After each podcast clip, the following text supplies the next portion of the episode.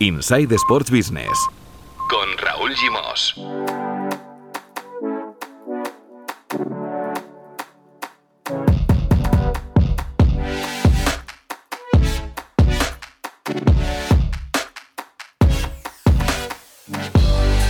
Muy buenas, bienvenidos y bienvenidas al estreno de la tercera temporada de Insight Sports Business, el podcast de Sports and Life dedicado al negocio del deporte. Empezamos con este proyecto en el verano de 2019 y aquí seguimos creciendo, aprendiendo y descubriendo cómo funciona la industria del deporte. Esta temporada lo vamos a seguir haciendo con un fantástico equipo de colaboradores, ahora os los presento, y entrevistando como siempre a perfiles de todo tipo vinculados al negocio. Con una novedad importante, esta temporada lo vamos a concentrar todo en dos capítulos a la semana.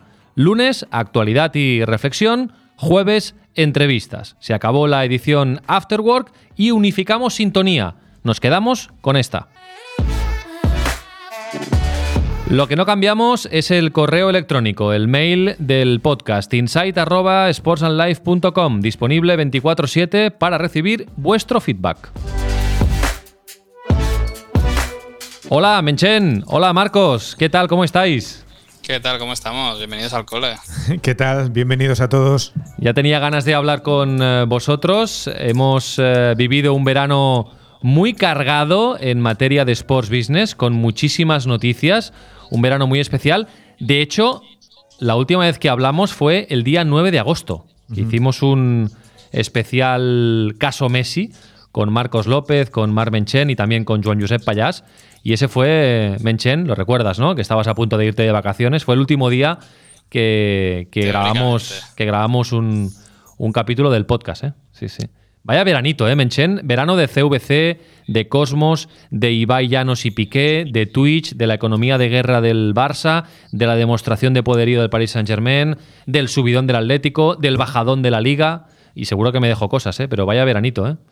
Sí, siempre digo que hay una gran mentira en, el mundo del periodismo que es que los agostos son tranquilos. O sea, mentira. O sea, cuando más están las redacciones, más, más cosas pasan. Y este año con especial intensidad, pero sobre todo yo creo que la relevancia de, de lo que ha pasado y yo creo que incluso se puede hablar de guerra mediática entre partidarios y detractores de, de, lo que iba pasando.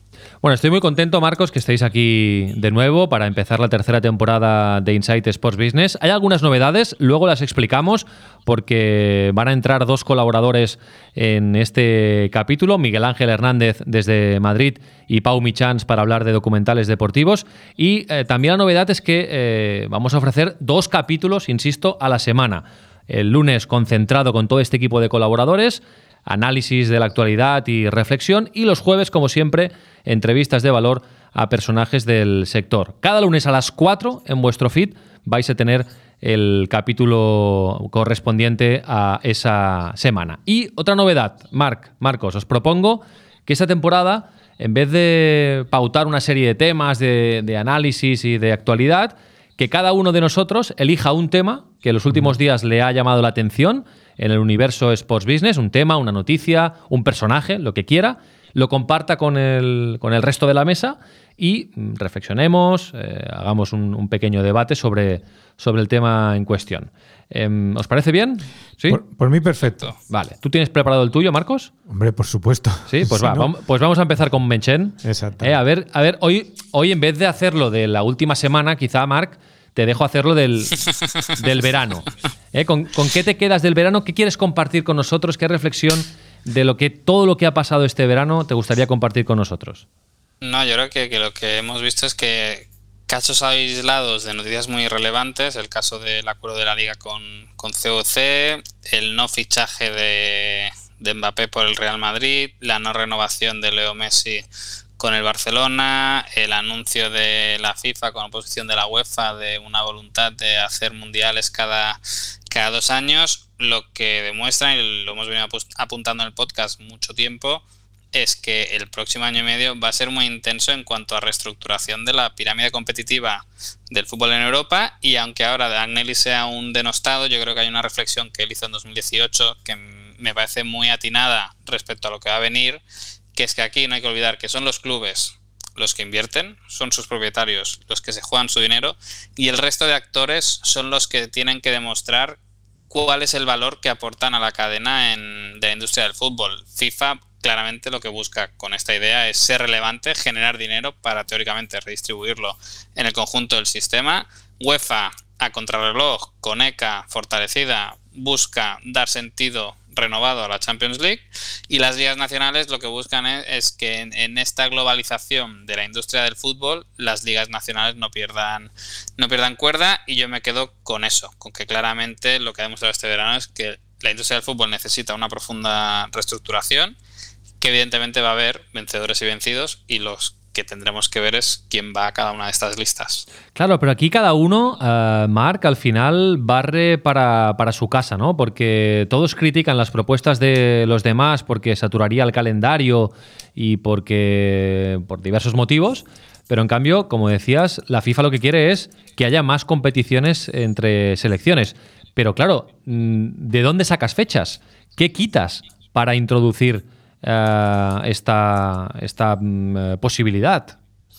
Bueno, ahí está el problema en si ligas de 18 sí o no, que yo creo que va a ser que sí a futuro, aunque la liga sea hoy la única que se opone férreamente a reducir a 18 el número de equipos, pero yo creo que tal y como va empujando la situación es el sacrificio que va a tener que aceptar la liga para, para ganar en otras en otras cosas y yo lo que creo que aquí va a haber un, pulso que este va a ser divertido entre UEFA y FIFA para ver quién realmente tiene más fuerza y es más importante para, para los clubes con una variable que va a ser difícil de controlar, que es qué van a hacer los futbolistas con el tema de las selecciones nacionales, que al final es el problema de cada, de cada año. Las ventanas FIFA, el que las selecciones se aprovechan de los jugadores sin pagar prácticamente nada cuando son los clubes los que asumen todo el gasto, etcétera, etcétera, etcétera. Y yo creo que va a estar la pelea. de todo lo que has dicho que, que ha pasado este verano, de lo que hemos comentado, me gustaría preguntarte por el acuerdo entre la Liga y CVC. ¿Cómo lo valoras? ¿Qué te parece? ¿Qué puede aportar de bueno para, para la Liga? Que este verano, claramente, con la salida de Messi, por ejemplo, eh, solo hay que ver las cifras de inversión en fichajes, pues ha perdido gas respecto a otras ligas. ¿Qué le puede aportar a la liga este acuerdo con el fondo de inversión? ¿Y eh, qué significa que tanto Barça como Madrid, como Athletic Club también, se hayan desmarcado de este acuerdo? Bueno, yo creo que, hay que verlo en términos del acuerdo global de la competición. O sea, yo puedo, puedo respetar que Barça, Madrid o Athletic prefieran quedarse fuera y no formar parte de, de este proyecto, pero sí que entiendo que clubes eh, medianos y grandes que recordemos que esto lo que les da es una financiación a 40 años, que luego podemos discutir si el fondo se lleva mucho, poco o excesivo, pero que es verdad que clubes que tienen que hacer inversión en infraestructuras muy importantes, no hay que olvidar que la banca española prácticamente no les da crédito o básicamente les da créditos a un año, que los fondos únicamente les financiaban a ciclo audiovisual, por lo tanto, a tres años, y que construir un estadio o hacer una inversión en una ciudad deportiva con ese corsé de la temporalidad para, para poder pagar esa deuda, hacía que muchos clubes no estuvieran acometiendo esas, esas inversiones. Y a eso le tenemos que añadir que la estructura de propiedad de los clubes de la liga no está formada por grandes jeques, grandes multimillonarios, etcétera, etcétera, etcétera, sino que nos encontramos con clubes sociales, con propiedades familiares, por así decirlo, que tienen pulmón económico, pero no tanto como para asumir las consecuencias de una pandemia en un club de fútbol y que si ponemos todo eso sobre la mesa, vemos que un acuerdo que valora la liga en 25.000 millones, que te da dinero a 40 años sin intereses a costa de, oye, de, la, de los ingresos futuros o del crecimiento futuro de los derechos de televisión de la liga, que eso es algo que también está por, está por ver. Entonces, yo creo que es una buena solución. La decisión de Barça y Madrid la entiendo, la del Madrid sobre todo, porque siempre todo lo que sea colectivizar derechos o ir a una en la liga nunca lo ha nunca lo ha compartido, por lo tanto, eh, se entiende. El Barça yo creo que va un poco por ahí también y también va muy ligado a que el ruido mediático que se generó con lo de CBC es que si el Barça firmaba esto podía retener a Messi, cuando yo creo que la voluntad era no retener a Messi, por lo tanto, si lo aceptabas ese dinero era como un impedimento más a tomar la dura decisión que, que estabas adoptando y luego que si tu discurso estos últimos meses ha sido que el futuro del fútbol pasa por la Superliga y no por las ligas nacionales, es verdad que podría parecer incongruente que te ates 40 años a una competición. Aquí el problema real es que, como bien decías, Mark, eh, hay demasiados actores y, solo hay unos que pagan, que son los clubs. O sea, la UEFA, la FIFA, todos están extrayendo el beneficio económico, deportivo, comercial y de marca de los, de los futbolistas, pero al final, y lo hemos visto ahora con, el último parón internacional, con la cesión de, internacionales, lo que ha pasado con los jugadores de la Premier, que luego ha derivado en la suspensión del, del Brasil a Argentina, todo eso es consecuencia de que eh, los clubes necesitan controlar al máximo la gestión económica de los jugadores y en la medida en que van desapareciendo camino de las selecciones, le suponen muchos más problemas. Es interesante este debate que, como apunta Marmen Chen, seguramente nos va a acompañar no los próximos meses, sino las próximas temporadas, esta recolocación de todas las piezas del, universo fútbol. Y, eh, Marc, antes de pasar al tema que nos quiere proponer eh, Marcos, quería también reflexionar contigo sobre, sobre la demostración de poderío del Paris Saint-Germain y la economía de guerra del Barça. Y esto se ha visto eh, de forma gráfica este último fin de semana con la filtración de dos contratos, el de Griezmann, que lo ha publicado el diario Sport, y el de Neymar con el Paris Saint-Germain, que lo ha publicado el diario El Mundo, ¿no? Em, estamos ya hace tiempo eh, que venimos hablando del cambio de orden ¿no? geopolítico, geofutbolístico en el, mundo del fútbol, ¿no? Em, pero este verano, eh, con, lo que ha pasado con el Paris Saint Germain y el Barça y Messi, y el Paris Saint Germain y el Real Madrid y Mbappé, em, se ha hecho muy gráfico, ¿no? Para no hablar también del pulso de la Superliga ¿eh? y, el papel que también ha jugado en todo esto el, Paris Saint-Germain, que ahora a través de Al-Khelaifi pues son los mejores amigos de la UEFA y presiden la ECA. ¿no? Em, digamos que eh, el, nuevo orden del fútbol mundial ha, ha quedado mucho más claro este verano y va a ser una tendencia en los próximos años, con un asterisco también, que ya lo comentábamos. ¿Qué va a pasar con el Paris Saint-Germain y Qatar después del Mundial de Qatar? ¿Va a seguir Qatar mm, perdiendo dinero con el Paris Saint-Germain? Yo quiero pensar que no hay un nuevo orden y que, y que UEFA va a poner control al gasto del PSG. En las cuentas del 2019-2020 ya se ve un ajuste de 140 millones en, en los ingresos de patrocinio, por lo tanto ya ves que sí que ha habido una corrección del valor de ese patrocinio, porque es la investigación que llegó tarde de la UEFA, pero que a partir de ahora eh, sí que puede poner en cuarentena ese importe y por lo tanto imponer sanciones si hay un déficit excesivo.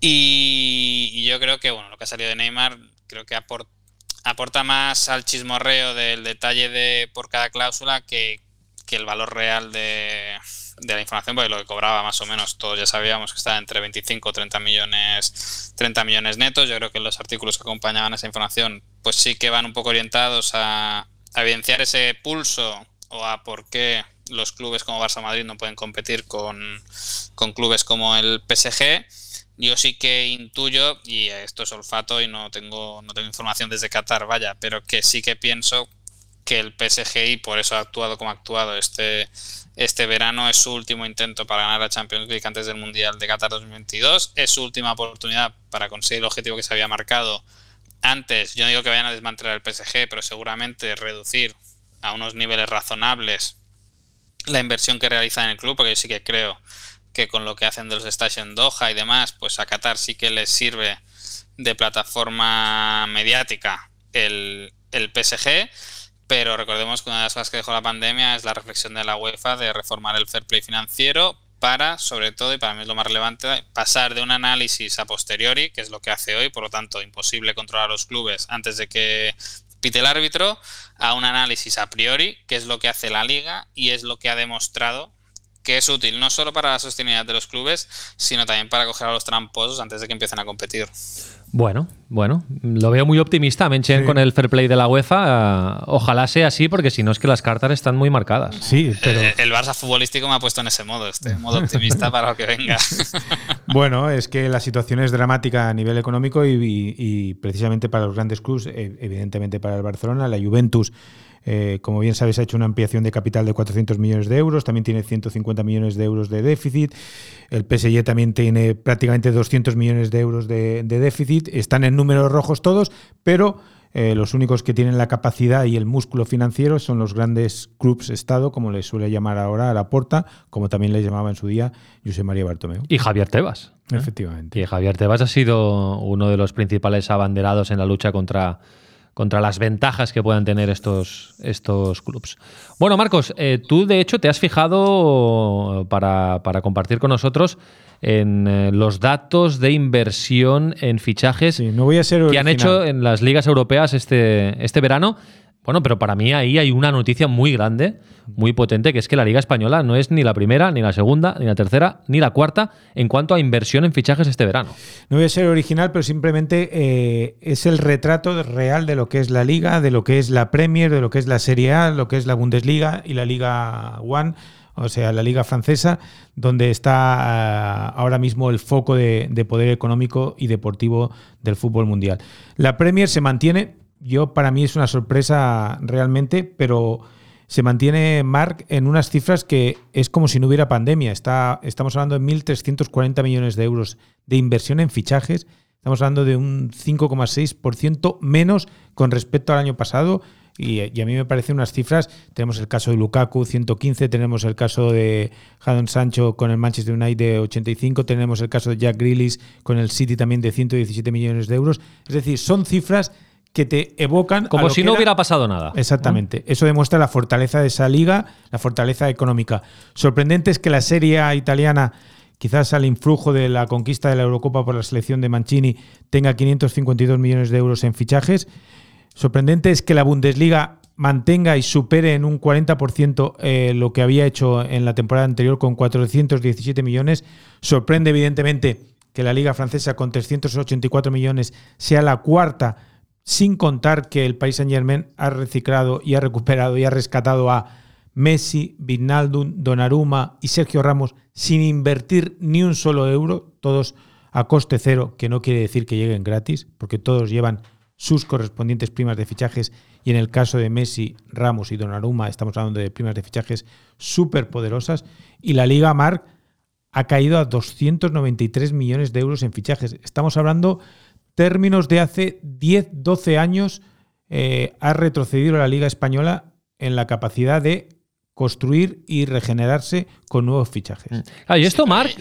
Hay, un dato que hay que no, no, diré que matizar, pero sí es verdad que nosotros, yo cogí los datos de Transfer Market porque de momento es lo único así mm. poco fiable que, que pueda haber por ahí, porque cuando la FIFA hace algo, recordemos que los datos de la FIFA son solo mercado internacional, por lo tanto, el tema de Grealish, de Aston Villa al, City, en los informes que hace la FIFA del mercado de traspasos no, no, sale. Pero sí que es verdad que cuando miras lo de España, y es verdad que sorprende que caiga la cuarta posición en términos de inversión, claro, yo, también estoy mirando lo que ingresaron. Y es verdad que el déficit, digamos, entre ingresos y gastos de, los clubes de la liga, es verdad que e incluso está por debajo, que me refiero a que es incluso peor en ese sentido. O sea, que la liga ha intentado eh, ser. No, o sea, al contrario, disculpadme, que me estaba liando con las cifras. O sea, la liga ha gastado más respecto a lo que ha ingresado. Es decir, que la serie ha gastado mucho, pero es verdad que también ha facturado mucho más que la liga. Por donde la liga facturó 230, la serie ha facturado 491, la liga francesa 366 y la Bundesliga 454. O sea que,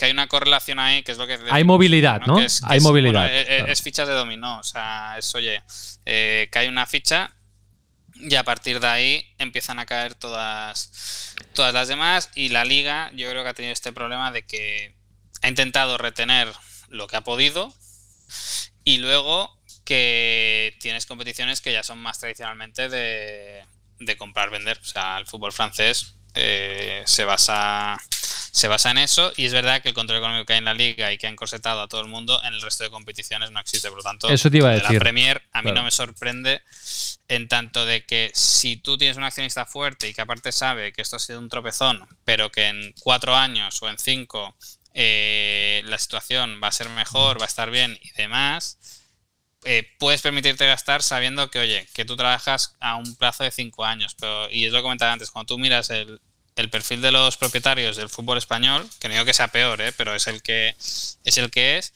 te encorseta mucho a cuánto te atreves a gastar de más en una temporada y es lo que Javier Tebas eh, se negaba todo el verano y al final pues la única zanahoria que había todos los clubes fue lo de CVC. Claro, no, y no olvidemos que tanto Barça como Madrid, que son las locomotoras económicas de la liga, o lo han sido, mm. prácticamente no se han gastado ni un euro. Bueno, el Madrid 30 millones por, por Camavinga. Y el Barça si analizas... Y poquita cosa más. y, y el Atlético de Madrid, perdona Marcos, responde al caso que comentaba ahora Menchen de los equipos de los clubes de la Premier. ¿Qué ha hecho el Atlético de Madrid?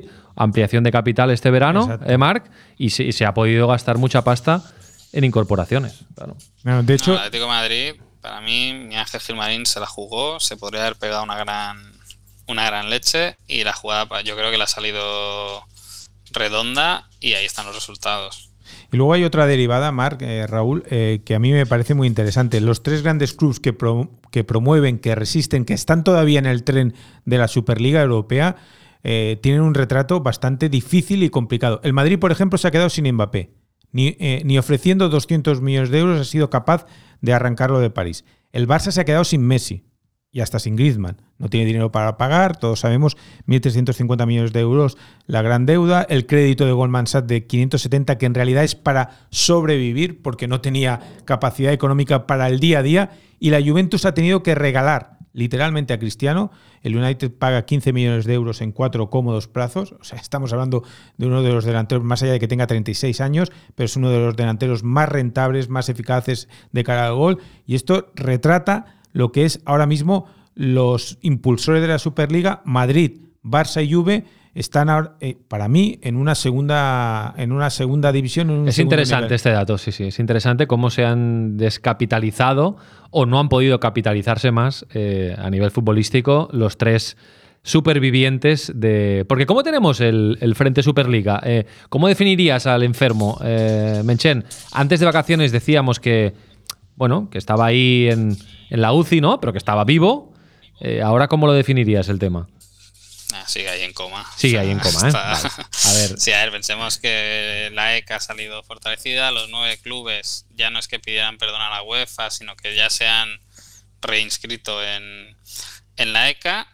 Y, y yo insisto, ¿eh? que yo no digo que la idea de una competición internacional con cierta, bueno, lo hemos una vez, con cierta estabilidad para los grandes clubes vaya a ser una realidad. Yo sí que creo que como la conceptualizaron y sobre todo por cómo la presentaron, eso está eso está más que muerto y yo siempre insistiré en que volveremos al plan que presentó Agnelli en 2018, que eran tres divisiones, que blinda la primera temporada a todos los grandes, pero a partir de ahí ya empiezan ascensos, descensos y cada uno tiene que demostrar deportivamente que puede estar en la élite de 18, 18 equipos, pero un proyecto controlado por los clubes, al margen de UEFA, FIFA, que Florentino siempre dijo que no es lo que quería, pero es como nos lo, es como nos lo presentó. Yo creo que eso está, está más que perdido, porque es que son tres clubes sin Inglaterra, o sea, ya, ya sin Alemania y sin Francia nacías muerto. Porque sin esos dos mercados audiovisuales lo que prometes no te sale. Si ya los ingleses se salen y por la presión popular, yo creo que podemos coincidir los cuatro, que por presión popular, presión gubernamental, ya si me apuras, eh, los clubes ingleses difícilmente van a acceder a volver al paraguas de, la Superliga. En cambio, yo sí que creo que esa jugada les va a venir bien de cara tensar la cuerda en el buen sentido dentro de la negociación para la reestructuración de las competiciones de clubes a partir del 2024.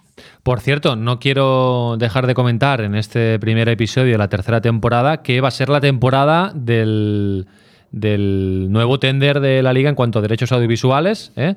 Para el ciclo, eh, Menchen, rectifícame, a partir de septiembre de 2022, ¿no? Eh, bueno, y veremos por cuántos años, porque ahora tiene la posibilidad de la liga de a nivel nacional extenderlo hasta cinco años, ¿no? Sí, ahí veremos, veremos qué hacen y cómo lo hacen. Yo creo que saldrá más tocando a diciembre que, que a octubre, para también yo creo que la liga ver un poco cómo respira el mercado y que si lo haces en un contexto de cierta recuperación económica, pues siempre es más sencillo que, que los operadores se acepten subir subir o no, o no recortar tanto los precios de, de los acuerdos, pero es el gran contrato que queda por salir ahora mismo a la venta. Bueno, seguro que también estará muy pendiente de, esta subasta eh, nuestro nuevo fichaje, un nuevo colaborador de Insight Sports Business. Ya apareció durante la temporada pasada en alguna ocasión, pero este año le hemos propuesto pues que una vez al mes, eh, desde Madrid, que es donde vive él, cerca del Santiago Bernabéu, pues entre y nos eh, explique su punto de vista sobre lo que quiera eh, relacionado con la industria del, deporte. Es Miguel Ángel Hernández, el CEO de Final Score, eh, una agencia de marketing deportivo, y el creador de la newsletter Final Score. La recomendamos muchísimo porque es una newsletter muy completa sobre la industria del deporte que envía a Miguel Ángel puntualmente cada viernes a vuestro correo electrónico. Vamos a dejar el enlace de la newsletter en las notas del capítulo. Hola Miguel Ángel, muy buenas, bienvenido. Hola Raúl, ¿qué tal? ¿Qué tal estáis todos? Mar, Marcos, encantado de estar aquí con vosotros. Un verdadero placer y más aún en el capítulo inaugural de la temporada. Bueno, te damos la bienvenida, te agradecemos que quieras colaborar porque eh, siempre está bien sumar puntos de vista, que es también lo que haces tú en, Final Score, en, en la newsletter y nos interesa. Nosotros estamos en Barcelona, los tres, y por lo tanto el punto de vista de alguien que viva en Madrid y que además ha trabajado en el Real Madrid durante ocho años en diversos cargos de responsabilidad, Head of Media, New Business, eh, Business Development, pues eh, nos interesa, evidentemente. Estás muy pendiente siempre de todo lo que ocurre alrededor del, negocio del deporte. Y oye, y te damos, como les he dado a, a Marc y a Marcos, libertad para comentar lo que quieras, de todo lo que ha pasado este verano, de todo lo que has oído ahora, de todo lo que hemos reflexionado. Puedes matizar, decir tu opinión sobre lo que quieras, poner el foco donde, donde más te interese. Bueno, coincido con vosotros en que ha sido un, verano con, bastante, bastante, información, más allá de lo que es normal todos los años de, de fichajes, de compras, de ventas de jugadores estos años hemos tenido pues operaciones muy, muy importantes como la de CVC con la liga y sobre todo hemos dado los primeros pasos en, salir de la, de la, pandemia.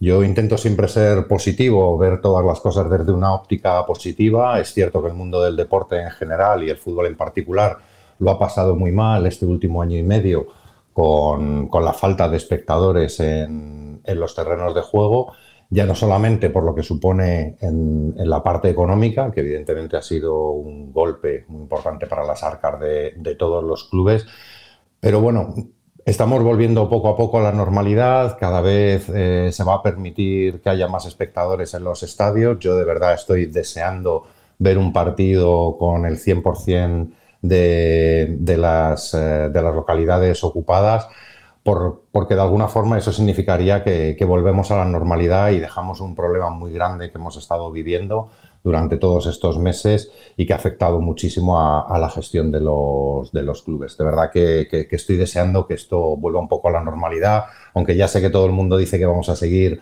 conviviendo con el, con el virus, pero bueno, que por lo menos nos dejen acercarnos cuanto, eh, cuanto más mejor. Eh, bueno, todo esto que está pasando no deja de, visualizar de alguna forma pues que, tenemos un modelo en el deporte, el modelo económico es, complejo y, es frágil. Muchas industrias evidentemente se han visto muy tocadas por, todo lo que lo que ha pasado pero yo creo que en el mundo del deporte en general estamos saliendo bastante bien. No hay que lamentar eh, grandísimos problemas o por lo menos se, pueden, se han podido solucionar. Con lo cual yo me quedo con la parte positiva de que, el deporte lo ha pasado muy mal y de que, están poniendo los mimbres para que, para que volvamos a la normalidad lo antes posible desde el punto de vista del aficionado, tanto desde el punto de vista del, gestor, que bueno, va a manejar el futuro con más, eh, con más facilidad. Respecto del acuerdo de CVC, pues, pues bueno, como todos eh, los acuerdos importantes y de calado, mm, requiere una visión particular, ¿no? En diferentes, o tiene diferentes aristas, que como bien ha dicho Mar, pues oye, se entiende las posiciones de, uno o de otro. A mí me gusta desde el punto de vista que supone un, un impulso económico para, los clubes que más lo necesitaban. Sinceramente, yo creo que en eso todos coincidiremos, el, poder trabajar o dedicar parte de ese dinero en que los clubes se internacionalicen o den un escalón superior, que, para mí no deja de ser pues pensar en el corto plazo, que es lo que estábamos haciendo hasta ahora. Oye, tengo que acabar la temporada, voy a ver en qué puesto quedo, voy a ver si puedo fichar a uno, voy a ver si puedo fichar a otro, voy a ver si puedo crecer en no sé qué país, voy a ver si puedo conseguir un nuevo patrocinador. Pues que de alguna forma esta, esta dinámica cambie el paso de los, de los gestores y, de alguna forma les obligue a pensar un poco más en el, en el largo plazo que yo creo que es lo que necesita esta, esta industria. Vienen cosas fascinantes, la tecnología cada vez está entrando más en el, en el mundo del deporte y, yo creo que vamos a ver cosas muy bonitas que van a cambiar eh, pues probablemente la relación del deporte con, con el aficionado, pero que siempre va a ser sumar. Eh, Miguel Ángel, en tu última newsletter, la de la semana pasada, hablabas de todo este mundo, que a mí se me escapa un poco, pero para eso estás aquí, para explicárnoslo, del eh, metaverso, ¿no? Bueno, tú hablabas del multiverso. Explícanos estas realidades paralelas virtuales, ¿no? Eh, explícanos esto en qué consiste y cómo crees que va a afectar a, la industria del deporte más directamente. Bueno, yo siempre, la verdad es que soy bastante, a pesar de que llevo 25 años casi trabajando en la tecnología, suelo mirar todas las novedades eh, con incredulidad, porque estamos muy acostumbrados al hype de que si los NFTs, que si los Bitcoin, que vamos, las criptomonedas, que si la realidad virtual, que si, bueno, multitud de tecnologías que crecen muy rápido, que hay muchísimo eh, ruido mediático respecto a ellas pero que luego caen y en muchos casos desaparecen. Con esto de los metaversos, multiversos o mundos virtuales o mundos persistentes, pues yo creo que todavía tenemos que encontrar el, término, el término adecuado.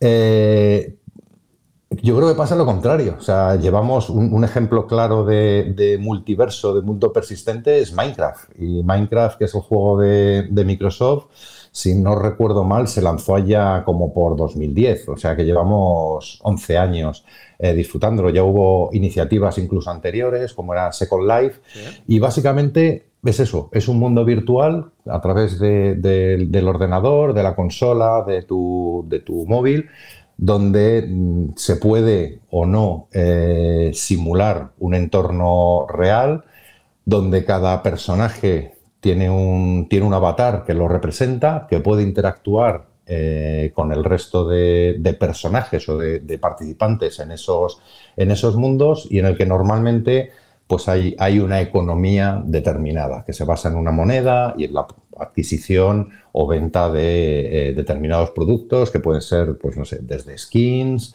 hasta material para construir, hasta incluso terrenos o en otros mundos virtuales las naves espaciales o terrenos donde cultivar en diferentes, en diferentes planetas. A mí esto me parece, claro, no, es algo que acabe de llegar.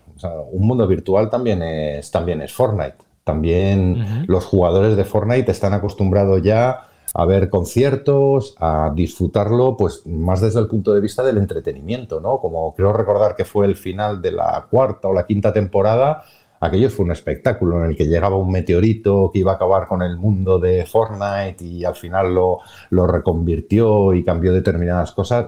no deja de ser entretenimiento, no deja de ser un mundo donde las personas entran y hacen algo, disfrutan de algo, compartiéndolo con el resto de clientes en este caso o de, jugadores. Y yo creo que esto desde el punto de vista del, deporte, como de otras industrias, pero aquí estamos para, hablar de deporte, a mí me parece fascinante, me parece que está abriendo un mundo de posibilidades porque no deja de ser un mundo paralelo, donde incluso puedes crear tus nuevas normas, ¿no? Incluso habrá que crearlas, porque ya sabéis que al final el mal siempre es, el, es, el, primero que, da los pasos cada vez que hay algo, algo innovador. Pero, pero yo lo apuntaba en mi newsletter. Mm, es verdad que ahora la moda está retransmitir eh, partidos por Twitch, pero, joder, en Fortnite también hay muchísima audiencia. ¿Cuándo, ¿cuándo, vamos a ver el primer partido en Fortnite? Esta es buena, ¿eh? Esta es buena. Ya hemos visto conciertos de, estrellas eh, consagradas y esta es buena, ¿eh? Esta es buena, sí, sí. Sí, sí, y además con todo lo que eso conlleva. Es decir, es que tienes un nuevo mundo, vas a tener un mundo virtual y vas a tener un mundo, un mundo real. Es que cosas que en el mundo físico real no se pueden hacer, pues a lo mejor en el virtual sí. Mm. No sé, yo, creo que, estamos solamente atisbando un, pues eso, la punta del, del iceberg y lo que viene y lo que veremos en los próximos años, al contrario que otras tecnologías que yo decía, no, no me las acabo de creer, yo creo que aquí sí que van a tener un, gran desarrollo y además probablemente encontremos utilidad a cosas que hasta ahora no acaban de arrancar, ¿sabes? Como las, las gafas de realidad virtual. a mí siempre me ha costado mucho mm. ver una aplicación real para un mercado de masas de, de esta gafa. Sin embargo, en esto lo empiezo a ver, ¿sabes? Empiezo a creerme, digo, bueno, pues oye, a lo mejor tiene, a lo mejor tiene más utilidad estar en tu sofá con tus gafas viendo un partido que se está celebrando en, Fortnite o en Minecraft o en cualquier otro, otro mundo virtual o los que llegarán, que no sabemos. Sí, sí. Muy bien, pues lo iremos analizando. El otro día Menchen, por ejemplo, también escribía un tuit que decía, ¿dónde me puedo informar sobre esto? Pues mira, Menchen, con Miguel Ángel tenemos aquí un, experto en la materia, o sea que iremos Joder, es que es un mundo... haciendo seguimiento, ¿eh? Sí, sí, interesante. pero mira, eso lo agradezco, ¿eh? lo puse y rápidamente varias, varias lecturas me pasaron, o sea que o sea, hay que aprender, y yo lo que dice Miguel Ángel, yo creo que es quitarnos las gafas de, que todo lo nuevo es malo, todo lo nuevo no va, no va a funcionar, ver qué es lo que va saliendo y sobre todo encontrarle utilidad para el aficionado, yo creo que va a ser va a ser la clave. Yo, por ejemplo, critico mucho lo de las retransmisiones de, del Real Madrid y muchos clubes en Twitch que en el fondo enchufan la señal de, del canal corporativo de la TDT sin cambiar lenguaje, sin cambiar estética y yo creo para mí es, y aquí que Miguel Ángel me corrija, que sabe más que yo de este tema, es no entender un poco que cada canal de distribución tiene su, tiene su lenguaje y que no todo es replicable y que, oye, que si no vas a saber adaptarte a ese mundo, mejor no, no te metas o espérate a hacerlo bien. Totalmente, totalmente. Bueno, de hecho, todos eh, habréis eh, visto las noticias de que la, Superliga alemana ha sido la primera vez que se ha transmitido en formato móvil, es decir, sí, en, TikTok. en vez de en horizontal, que tiene todo el sentido del mundo. sí, sí, en TikTok. Esto ha sido también una de las noticias interesantes de este, de este verano. Bueno, de hecho, acabáis de hablar de, de Twitch. Otro de los eh, puntos importantes de este verano en materia Sports Business es esta asociación Gerard Piqué Ibai Llanos. ¿eh? Mm, ha sido uno de los nombres del verano desde que entrevistó a Andrés Iniesta eh, el, 11 de julio para celebrar el aniversario del Mundial. Luego eh, la retransmisión de la Copa América con esta asociación con, con Cosmos, con Piqué, la, ir a la cena de despedida de Messi, la entrevista en París, que tanto revuelo absurdo supuso en el mundo periodístico, Luego lo de la compra de los derechos de la Ligue One, eh, de la Liga Francesa también con Piqué. El, día del cierre de mercado de fichajes, la entrevista con Saúl. Eh, y ahora, últimamente, pues la, compra de una plaza en la Superliga de League of Legends también con Piqué, con quien va a montar un equipo de eSports, ¿no? No sé, Miguel Ángel, Marcos, Marc, ¿qué os parece esta asociación de dos monstruos como, como Piqué y Ibai nos van a dar también muchas noticias ¿eh? esta temporada. Promete, porque claro, tenemos la Copa Davis en noviembre en la que Ibai seguro que va a tener algún papel. Bueno, esto promete, ¿no? Es nuevo también. Evidentemente, porque además se asocia la figura de, un jugador, de un símbolo, de un icono como es Piqué, con la figura de un comunicador extraordinario como es Ibai eh, que lo que está haciendo es abriendo nuevas ventanas, nuevas posibilidades y nuevas formas de comunicar. Y yo en la línea que decía Miguel Ángel, lo que decía Marc, eh, no puedes eh, transmitir un partido igual que lo hace Ibai, hacerlo luego en televisión o hacerlo en la radio o comunicarlo a través de una crónica periodística. En el fondo te tienes que ajustar cada, cada escenario, cada cada contexto tiene, tiene su marco para, eh, expresarlo y, en este sentido Ibai está rompiendo todo tipo de fronteras porque en el fondo está, está conectando con una audiencia mucho más joven, con una audiencia que le sigue, que le sigue, da igual que entreviste a Piqué, que entreviste al Kun o que entreviste a Andrés Iniesta o que entreviste a quien entreviste. En el fondo no lo sigue por, lo, por los entrevistadores, sino que lo está siguiendo porque es Ibai Llanos. ¿Qué os parece, Mark? Yo a mí lo que me falta es que le dé coherencia ¿Mm?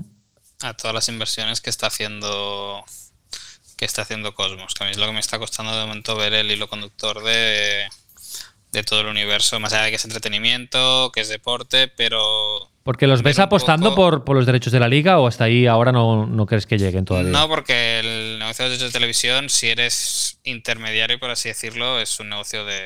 De mucha pasta. Es un negocio financiero. O sea, oye, yo apalanco aquí dinero, luego lo revendo, saco la plusvalía que me corresponda. Luego tenías el concepto Media Pro, que es que compro derechos, edito canal y lo revendo, pero yo creo que Cosmos no está en ese, en ese plano y de momento todos los derechos de televisión que he ido comprando en solitario o en alianza, vemos que son cosas que en España no tenían propietario, que por el momento en que han comprado, con ya la competición iniciada o a punto de iniciarse, se les ha permitido comprar barato. Hablamos de la Serie B de Italia, de la Copa América en verano, de la Liga Francesa ahora aquí en España. Pero sobre todo es la es, es, cómo encaja el, tener un equipo de esports con la gestión de la Copa Davis, con comprar derechos de edición, más allá de que en todo últimamente vaya apareciendo y va y llanos. Pero me falta ver, y seguro que lo tiene y todavía no lo han explicado, pero ver un poco el hilo conductor de todo lo que están haciendo, porque recordemos que tienen explotación de derechos audiovisuales, representación de deportistas, organización de eventos deportivos y gestión de, de clubes. Por lo tanto, es un abanico de eh, universos que más allá de tener una plataforma de activos comerciales, que Miguel Ángel lo sabe bien, pues que puedas buscar patrocinios cruzados, todo lo demás me cuesta mucho el ver las, las sinergias ahora mismo, ¿eh? Bueno, lo iremos siguiendo, ¿no, Miguel Ángel? Es interesante. Sí, bueno, probablemente a ellos les pase lo mismo. Yo creo que están aprovechando oportunidades que se les cruzan por el camino. Es decir, mm. una cosa como lo de la Liga Francesa, Mm, diez días antes no lo podían, no lo podían haber pensado. Eh, entonces, a mí, a mí me admira la valentía de probablemente más de Piqué, que debe ser el que hace la mayor parte de la inversión desde el punto de vista económico, pero me parece un dúo imbatible. Tienes la audiencia con, con Ibai, tienes la, la, audiencia también en el caso de, de Piqué, su visión empresarial y, ya os digo, a mí cada vez que veo una de estas, lo que, me, lo que siempre me viene a la cabeza es, ole, ¿no? Sí, sí. Qué bien. Qué bien. Lo iremos explicando también esa temporada, tendremos un, ojo puesto en, esta asociación. Bueno, y para ir acabando, eh, llevamos 42 minutos, hoy seguramente es un capítulo un poco más largo de lo que será habitualmente, pero para ir acabando os presento a otro nuevo colaborador, fijo de Insight Sports Business, porque ya ha intervenido alguna vez en el, en el podcast, sobre todo cuando hemos hablado de ciclismo, pero ahora le hemos dicho, mm, Pau, ¿por qué no te vienes cada lunes? Y ah, hablamos de documentales deportivos, que a él también le gustan mucho, a todos nos gustan los documentales deportivos. En Sports and Life producimos documentales deportivos y más que queremos hacer, y por lo tanto es un sector que nos, que nos interesa saber qué se está haciendo, qué se cuece, cuáles son las tendencias y qué recomendaciones para nuestro tiempo de ocio nos hace Pau Michan. Hola Pau, eh, bienvenido. Hola Raúl, ¿qué tal? Muchas gracias. Pau, que ha disfrutado en las últimas semanas de la vuelta. Que por cierto, hablando de documentales, sí. Eh, estoy esperando ya la tercera temporada del Día Menos Pensado, el documental del equipo Movistar, porque es que se, hace solo. Esta, esta serie se hace sola. El año pasado ya se hizo sola con la etapa de la cobatilla. Y este año con el, con el caso Superman López, ¿no? De hecho, aprovechando un poco el, filón de, la vuelta que acabó ayer en Santiago de Compostela, pues venía un poco pensando ¿no? en recomendar el día menos pensado aquellos que no lo hayan visto, que se vean la temporada 1 y 2 y que esperen la temporada 3, que no, no sé exactamente si la están grabando ya o no. Sí, se está grabando, ¿eh? Yo creo que se está grabando, sí, sí. Yo tengo un compañero que ha hecho la Vuelta a España, me confirmó que hay el cámara de siempre está allí. Después no sé si se va a emitir o no, porque veremos si, si todo lo que pasó con Miguel Ángel López y, bueno, todos los problemas que hubo se van a emitir, ¿no? ¿Qué van a hacer con todas estas imágenes? En la temporada 2 se borró una GoPro. Sí, se borraron unas cuantas GoPros de, un coche. Veremos lo que, lo que pasa. Un documental muy recomendable por el tema de que sean series, ¿no? No es un documental de es una docuserie. es una docuserie que creo es que. Es un insight del equipo Movistar. Exacto, entra bastante bien y, muy recomendable. En, se ve en Movistar y en Netflix, además. Correcto. En las dos plataformas. De hecho, ¿eh? es una producción de Telefónica, de Telefónica. No es del propio equipo, sino que unos dos directores externos al equipo, que esto es lo que le hace lo que lo hace tan interesante, ¿no? Que sean dos externos al equipo los que, los que se encarguen de, de producir todo el documental y, y que veamos cosas que hasta ahora eran difíciles de, de, ver dentro de un equipo de un equipo ciclista. Oye, Pau, y vendrás los lunes y nos recomendarás algún documental, ¿no? Sí, hoy sí, hoy estamos sí. presentando la Exacto, sección. exacto. Igual le buscamos una sintonía, ¿eh? así un poco cinematográfica, Podemos un poco hacerlo. épica. Y vendrás y nos recomendarás algún documental. Sí, ¿no? la idea es hablar de, de distintos documentales que se vayan haciendo, que vayan saliendo. Si tenéis alguna recomendación o algún documental que queráis que comentamos, que comentemos, pues nos lo podéis hacer llegar. Y, y la- Insight arroba sportsandlife.com. Venga, va, deberes. Y la idea es esto, la idea es mm, ir comentando un documental cada semana para que lo podáis apuntar a vuestra lista de mm, por ver. Pues ahí estaremos con, con los documentales relacionados con el deporte más interesantes que se han hecho hasta ahora. Algunos que me vienen a la cabeza, ¿no? Free Solo, un Buenísimo. documental que ganó el Oscar. Ícaro, otro documental de ciclismo que ganó un Oscar. Atleta A sobre el caso de los Sí, abusos. este lo he visto este verano, ¿eh? Ujú. Tú también lo has visto, ¿verdad, Menchen? El de Simon Biles, el del equipo de gimnasia de Estados Unidos. Sí, este lo vi, lo vi hace tiempo. Este, mira, por, por, por potra aventajado, pero lo había visto. Sí. The Last Dance, que seguramente Sí, sí. es un más. Yo creo bueno, que The Last hemos- Dance ha, ha devuelto un poco, eh, ha, ha vuelto a poner de moda el documental deportivo, ¿eh? Eh, el, el documental sobre la vida de Michael Jordan. Sí, sí.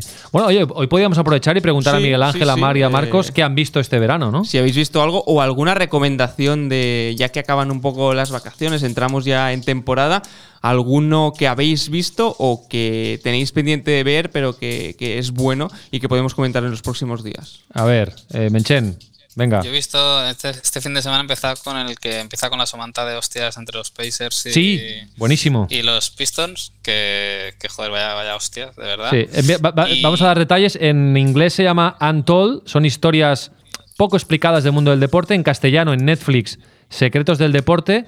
Y ya hay cuatro o cinco capítulos. ¿eh? El primero es eh, Malice at the Palace, que es eh, lo que decía Menchen, la tangana histórica entre eh, Detroit Pistons y Indiana Pacers, con el público de Detroit por allí en medio. Y bueno, es que es, va, de, coge un, un hecho de la historia del deporte y va al. eh, lo analiza en profundidad desde todos los puntos de vista. Está muy bien este, este documental, Menchen, sí, sí. Y luego de fondo, pero que no es nada espectacular, la tercera temporada de, de Fernando Alonso. Ah, muy bien, muy bien, sí, sí. Eh, Miguel Ángel, ¿tú has visto alguna cosa? Pues, pues justo este fin de semana he visto la de Fernando Alonso. No he, Ah. visto, no he visto mucho más, la verdad. Muy y bien. sí, coincido con Marc. Bueno, si eres muy fondo. aficionado de, de Fernando, está bien. Eh, yo sigo esperando la de Kimi Raikkonen, sobre todo ahora que se ha retirado. Va, pues llegará, seguro que llegará. Tú, Marcos, eh, Messi y la economía del Barça, Nada, te, ha, nada. te ha dejado tiempo, No tu dejado familia. Nada, nada, nada. Entre Nada, ¿eh? Messi, Griezmann, el mercado frenético, no, no, no he podido ver absolutamente nada. Quiero ver el de la pelea que acabáis de comentar. Sí, sí, este es muy chulo. Este, este, he leído muchas cosas, pero, pero no he visto nada. Oye, pues yo he visto uno en Movistar en el que sales tú, Marcos. Soy leyenda. El dedicado a a Michael, Michael- Laudrup. Michael Están haciendo Laudrup. una serie que se llama Soy leyenda. Y en el capítulo dedicado a Michael Laudrup aparece Marcos López, que tiene una muy buena relación con, con el astro danés y aparece dando su, su opinión. Y luego, no es documental, es ficción, pero estoy viendo Ted Lasso en Apple TV, en la plataforma Apple TV Plus. Estoy viendo Ted Lasso, que es una... ¿La has- visto, Miguel Ángel? Sí, sí, sí, estoy, bueno, voy capítulo a capítulo Sí, todos sí. los viernes de la segunda temporada. Yo estoy Sí, ya en la segunda temporada también y es, es muy buena. ¿eh? Muy Eh, buena, muy buena. Al final el hilo conductor es el deporte porque es un, un entrenador de fútbol americano al que ficha un equipo de la Premier League. Es es un poco absurdo todo, es una tragicomedia, eh, más comedia que tragedia, pero está muy bien, está muy bien, es recomendable. Ted Lasso Sí, en. Apple TV Plus. Pues lo que vamos a hacer, Raúl, si te parece, es hacer una ficha en cada, en cada episodio para que la gente también sepa si es una serie, si es un documental, cuánto, tiempo cuánto tiempo tiene que dedicar a esto, porque los tiempos son, son justos y para que la gente se pueda hacer una lista en función de temática, tiempo. Sí, en las notas del capítulo podemos dejar eh, escrito, mm, incluso con links, eh, de qué documentales hemos hablado en ese capítulo. Perfecto. Muy bien, eh, Pau, pues gracias. Nada. ¿eh? Nos oímos cada semana. Perfecto. Eh, Marcos, eh, gracias. Un placer. Hasta la semana que viene. Hasta la semana que viene. Eh, Menchen, ¿todo bien por tu playbook? Todo bien, de momento. La semana más tranquila que, agosto, o sea que, de momento bien, avanzando y pronto iréis viendo nuevos proyectos. Perfecto, nos explicas novedades eh, pronto. También tenemos el World Football Summit de aquí poquito, ¿no? Que tu playbook será media partner.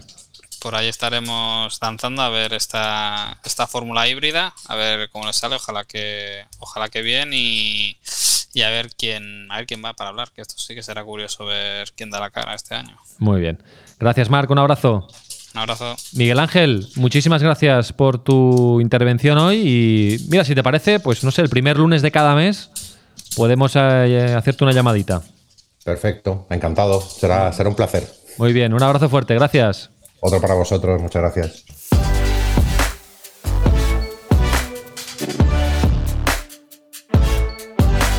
Inside Sports Business, un podcast de Sports and Life.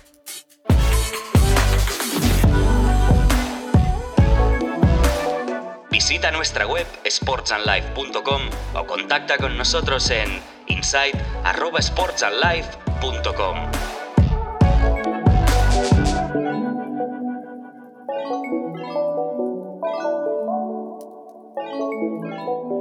Nice to be in orbit.